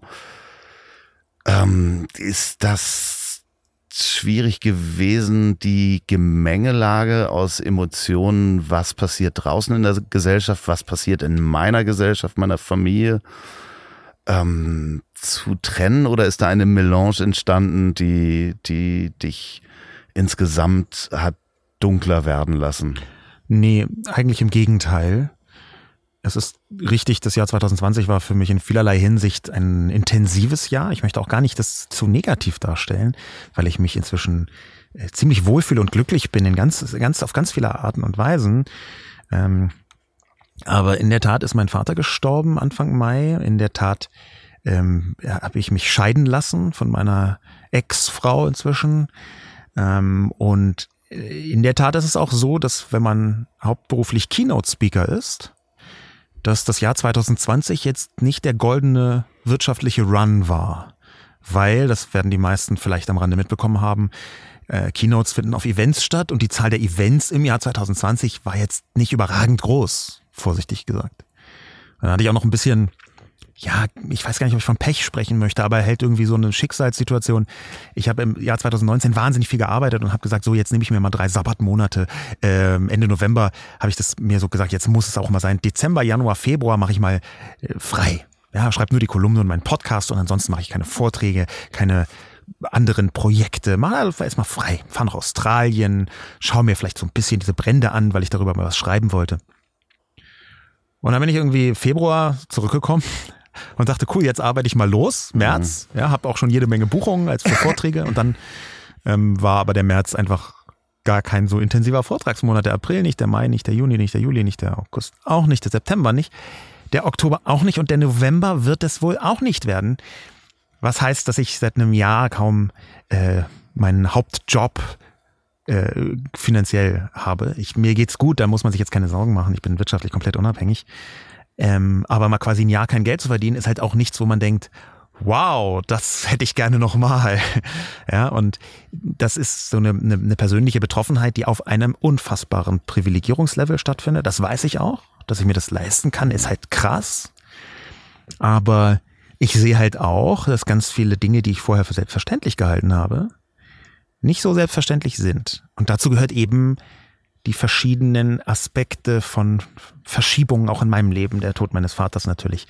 Aber eben auch, dass ich mich habe scheiden lassen und jetzt mit meiner fantastischen, großartigen äh, Freundin zusammengezogen bin. Und einfach mit ihr jetzt zusammen wohne und ähm, das auf eine völlig neue Art genieße, die, dieses äh, Zusammensein. Ähm, aber eben auch merke, wie die, dieses Bass Bauen eines neuen Lebens durchaus auch Energie kostet. Ja, also das ist halt, das ist etwas Wunderschönes, was aber nicht von alleine passiert, muss man ganz platt zu sagen. Und das alles äh, hat dazu geführt, dass man ja wahnsinnig intensiv ist. Habt ihr äh, die Bücherwand gemeinsam nach Farben sortiert oder alleine? Warst du das alleine? Ähm, meine Freundin ist äh, Jule Wasabi, die ist Podcast-Produktionsfirma, arbeitet als Autorin und Podcasterin. Und ähm, wir haben, als wir unsere Haushalte zusammengelegt haben, beschlossen, dass das nach Farbe sortieren, das hat sie schon länger gemacht, aber ich, mich hat das immer auch irgendwie gereizt, weil ich ein sehr visueller Mensch bin und auch Buchcover auch nach Farbe einfach gesucht habe in meinen vorher eher ungeordneten Bücherregalen. Das haben wir einfach zusammengetan und haben einen Teil, ungefähr sagen wir mal so die Hälfte bis zwei Drittel unserer Bücher ähm, in unserem Wohnzimmer äh, nach Farbe sortiert. Sieht sehr gut aus. Also vielen Dank. Wenn ihr mal da draußen ähm, ein gut sortiertes Bücherregal euch angucken wollt, dann schaut mal in die Instagrams, nee, Stories sind es nicht, sondern wie heißen die längeren Filme? IGTV. Also IGTV, genau. Ja. Sehr gute Beiträge, die du da Dankeschön. machst, gucke ich sehr, sehr ja. gerne. Das war ein bisschen äh, auch krass und witzig. Ich habe ähm, eine Zeit lang, das habe ich jetzt schleifen lassen, das fange ich aber wieder an, eine Zeit lang habe ich so kurze Videos gemacht, so Erklärvideos, was eigentlich da passiert aus meiner Perspektive. Immer nur so vier, fünf, sechs Minuten lang, aber auf, hauptsächlich auf Instagram und auf Facebook. Und eins von diesen Videos ist wirklich komplett durch die Decke gegangen. Das war zu Verschwörungstheorien. Genau, ja. Und dieses Video, ähm, das, das hat auf Instagram fast eine Million Leute interessiert und auf Facebook über zwei Millionen. Also für mich auch völlig absurd riesige Zahlen. Das erreiche ich nie äh, weil das, das war wirklich ein, ein, so ein Viraltreffer, muss man sagen. Habe ich danach auch nicht mehr geschafft, um es vorsichtig zu sagen, davor auch nicht, aber da war es halt so. Und das erwähne ich deswegen, weil es wirklich viele Menschen gesehen haben. Es gab sehr viele Kommentare und von, ich war viele Zehntausende äh, Reaktionen und äh, ich glaube irgendwie fast Zehntausend Kommentare in verschiedenen Ebenen, weil ich zwei Facebook-Profile habe, also auf beiden geteilt habe. Und von 10.000 Kommentaren waren vielleicht 3000 zu dem Bücherregal, was man im Hintergrund gesehen hat. Das heißt, ich habe ein total aktuelles, wichtiges Thema, was viele Leute interessiert, offensichtlich, ja. besprochen, mit einer großen Ernsthaftigkeit und auch mit so ein bisschen so wütend und auch ein bisschen so. Mm. Und die Leute zu einem super großen Teil sagen, hey, dein krass, dein Bücherregal ist nach Farben sortiert. Und es ist halt, äh, das war ein sehr lustiger Moment zu checken, dass solche Dinge auch dann Leute interessieren, wenn im Vordergrund was ganz anderes wichtig ist. ja, ja, aber es geht ja auch beides. Also beides sowohl zuzuhören ja. als auch zu denken. Also man kann ja die Ernsthaftigkeit auch äh, genießen und trotzdem Absolut. denken, wie geil ist das. Jola hat das, wie gesagt, mit dem Büchersortieren ähm, vorgeschlagen und ähm, ich war, bin begeistert eingestiegen. Ich halte es inzwischen auch für die eindeutig überlegene Form von Buchsortierung nach Farbe. Und ich führe jetzt nicht nur Jule ins Feld, sondern ich führe auch ins Feld ähm, zum Beispiel das äh, Haus Unselt, ja, der große Überverleger von Surkamp ähm, über Jahrzehnte, dessen Villa in Frankfurt, da gibt es große Regale, er wohnt inzwischen sein Sohn, aber da gibt es große Regale von Surkamp-Werken, die nach ähm, Farbe sortiert waren, schon immer, oder schon sehr lange, inzwischen auch immer noch nach Farbe sortiert sind. Und quasi, wenn der Ur-Surkamp-Verleger Siegfried Unselt, wenn der seine Regale nach Farbe sortiert hat, dann kann es so falsch für unser für, für uns dort draußen, für unseren normaleren People nicht sein. Gibt es was, was du jetzt schon weißt, was in 2020 passiert in deinem Leben? Äh, 2021 passiert, Entschuldigung, wir sind ja am Ende des äh, äh, Jahres quasi für nächstes Jahr.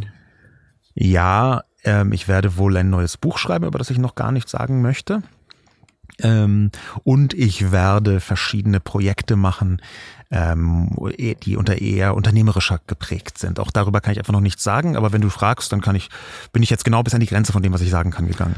Dann äh, hoffe ich, dass wir uns nächstes Jahr wiedersehen nach all der langen Zeit, denn ich habe äh, wirklich überlegt, das letzte Mal als wir uns aktiv, glaube ich, gesehen haben, war das auf einer der ersten D-Mexcos wo ja. du gesprochen hast und wir das uns danach sein. noch auf den Kaffee irgendwie. Stimmt, ja. Die Mexiko, das muss man vielleicht den Leuten erklären, die im Online-Marketing jetzt nicht ein- und ausatmen, war eine Zeit lang eine wichtige Veranstaltung für Online-Vermarktung.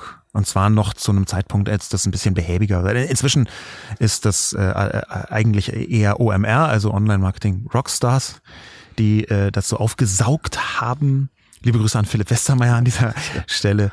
Ähm, die das muss, muss ich wirklich sagen, mit großer Bewunderung sehe ich das, was die da geschafft haben, eine gigantische Community in diesem Bereich aufzubauen. Und das war früher so in, in piefiger, in slower und in, in ein bisschen auch behäbiger ähm, die genau diese Veranstaltung. Die, die, vielleicht wird die nochmal gut, keine Ahnung, kann gut sein.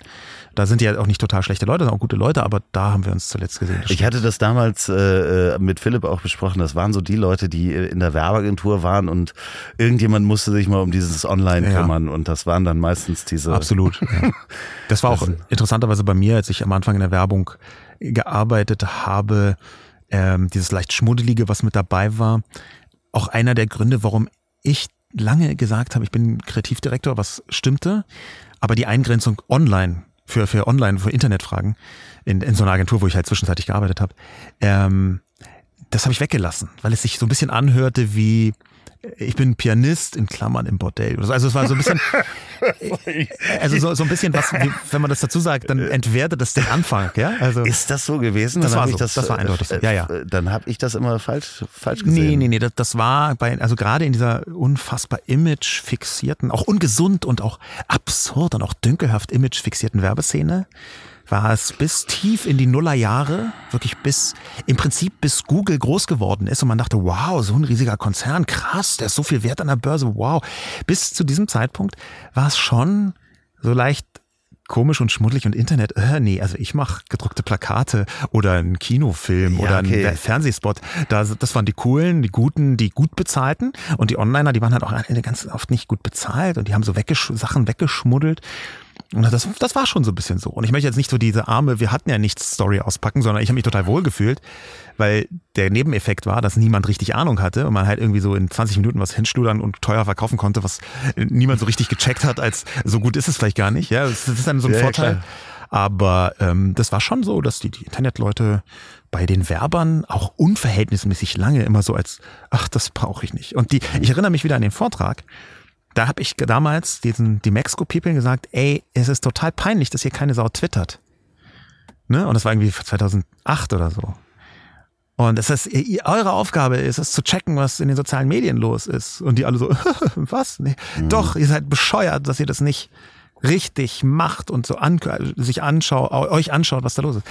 Und ähm, Damals habe ich ja so voll rumgeschimpft. Man merkt schon irgendwie, die, die strukturelle Publikumsbeleidigung ist auch Posthandke bei mir ähm, ein Teil meines Övres gewesen. Ich bin da inzwischen nicht mehr so stark unterwegs, aber war ich damals voll.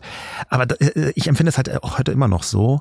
Auch, und ich glaube aber, dass es inzwischen auch die Mehrheit so sieht. Du musst halt ein Gespür für die digitalen Öffentlichkeiten entwickeln in sozialen Medien, wenn du heute Kommunikation machst. Alles andere ist absurd. Ja, das war ja so Bannervermarktung damals, ne? Also das war ja so der Hauptpunkt äh, 2.8, als sie anfingen. Ja, okay, da war Branded Content und so weiter, aber egal. Ähm, wir könnten hier noch ewig weitermachen, aber ja. ähm, äh, du musst irgendwann wieder in die äh, Schreibstube. Das ist richtig. Ist das die Schreibstube? Sind wir schon? Sind wir schon? Ich muss, ich muss jetzt verschiedene Dinge tun und darunter ist auch etwas Schreibstubiges, ja. Ich wäre so gerne noch mit dir auf diesen Basketballplatz da draußen gegangen. Das können wir vielleicht ein paar Sekunden tun. ja. Punkt. Und, äh, und wenn ihr da draußen diesen Podcast beim Autofahren hört, ähm, nehmt die Maske ab im Auto, es sei denn, ihr fahrt durch die Straßen, wo ihr sie tragen müsst, wenn ihr das Fenster offen habt. Das weiß ich auch nicht, ob das eine Regel ist. Äh, Vielleicht ist sie auch schon wieder nicht. vorbei. Ja, aber ich sage es mit der Überzeugung, wie ich es zu meinen Eltern sagen Genau. würde. Richtig. Wenn ihr diesen Podcast bei der Arbeit hört, dann lasst euch nicht vom Chef erwischen, wenn es in einer Zoom-Konferenz seid, zieht immer was an, auch untenrum. Ähm, In der Zoom-Konferenz, um Gottes Willen, ich rede mich auch im Kopf und Kragen. Wollte ich gerade sagen. Und 2020, da kann man so bei zwei weißen alten Männern, die sich unterhalten, vielleicht die Schlüpfrigkeit auf null reduzieren. Ich möchte aber nicht Vorschriften machen oder so. Nein, nein, ich hatte nur gerade an diese Zoom-Konferenzen gedacht, die gerade vor ein paar Tagen. ähm, Ah, okay, verstehe. Ja, du warst verschiedene Politiker, die nichts anhatten oder die Kamera anhatten. Ähm, falls ihr diesen Podcast äh, zum Einschlafen hört, äh, dann äh, wünsche ich euch eine gute Nacht und die letzten Worte hat wie immer mein wunderbarer Gast. Vielen Dank fürs Zuhören, auch für vielleicht die anstrengenden Nachdenkwolten, denen dann am Ende doch zu folgen.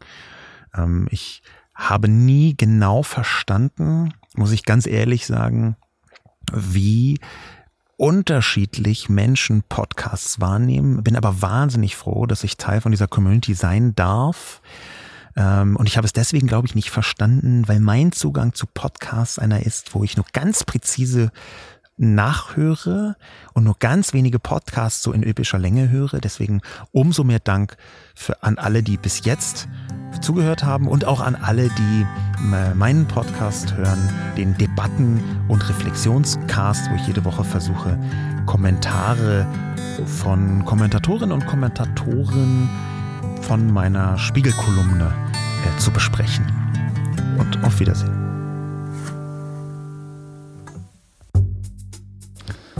Hey du, ja, ja, genau du. Schön, dass du dran geblieben bist. Bleib mal stehen. Hey, ja.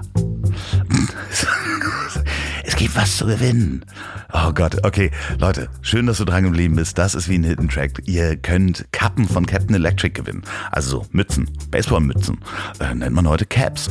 Ähm, und zwar Captain Electric ist die so eine Submarke von Wahlberg Urban Electrics. Das ist die Firma, die macht dieses stylischen Elektroroller von Florian Wahlberg.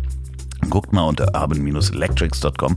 Da geht ab nächster Woche auch im Shop, gehen ganz viele Captain Electric Shirts, äh, Kappen und so weiter, neue Produkte online. Guckt da mal rein.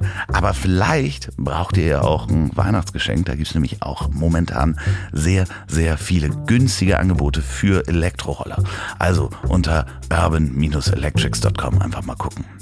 Ähm, ja, und ansonsten, hey du, ach so, wenn ihr eine Kappe gewinnen wollt, dann schreibt mir an ziel.ponywurst.com bitte Adresse rein. Nee, Größe braucht man bei der Kappe gar nicht. Eure Adresse rein und ähm, mit dem ähm, Betreff bleibt mal stehen. Genau. So, und jetzt gute Nacht. Dieser Podcast ist eine Produktion der Ponywurst Productions. Mmh, lecker.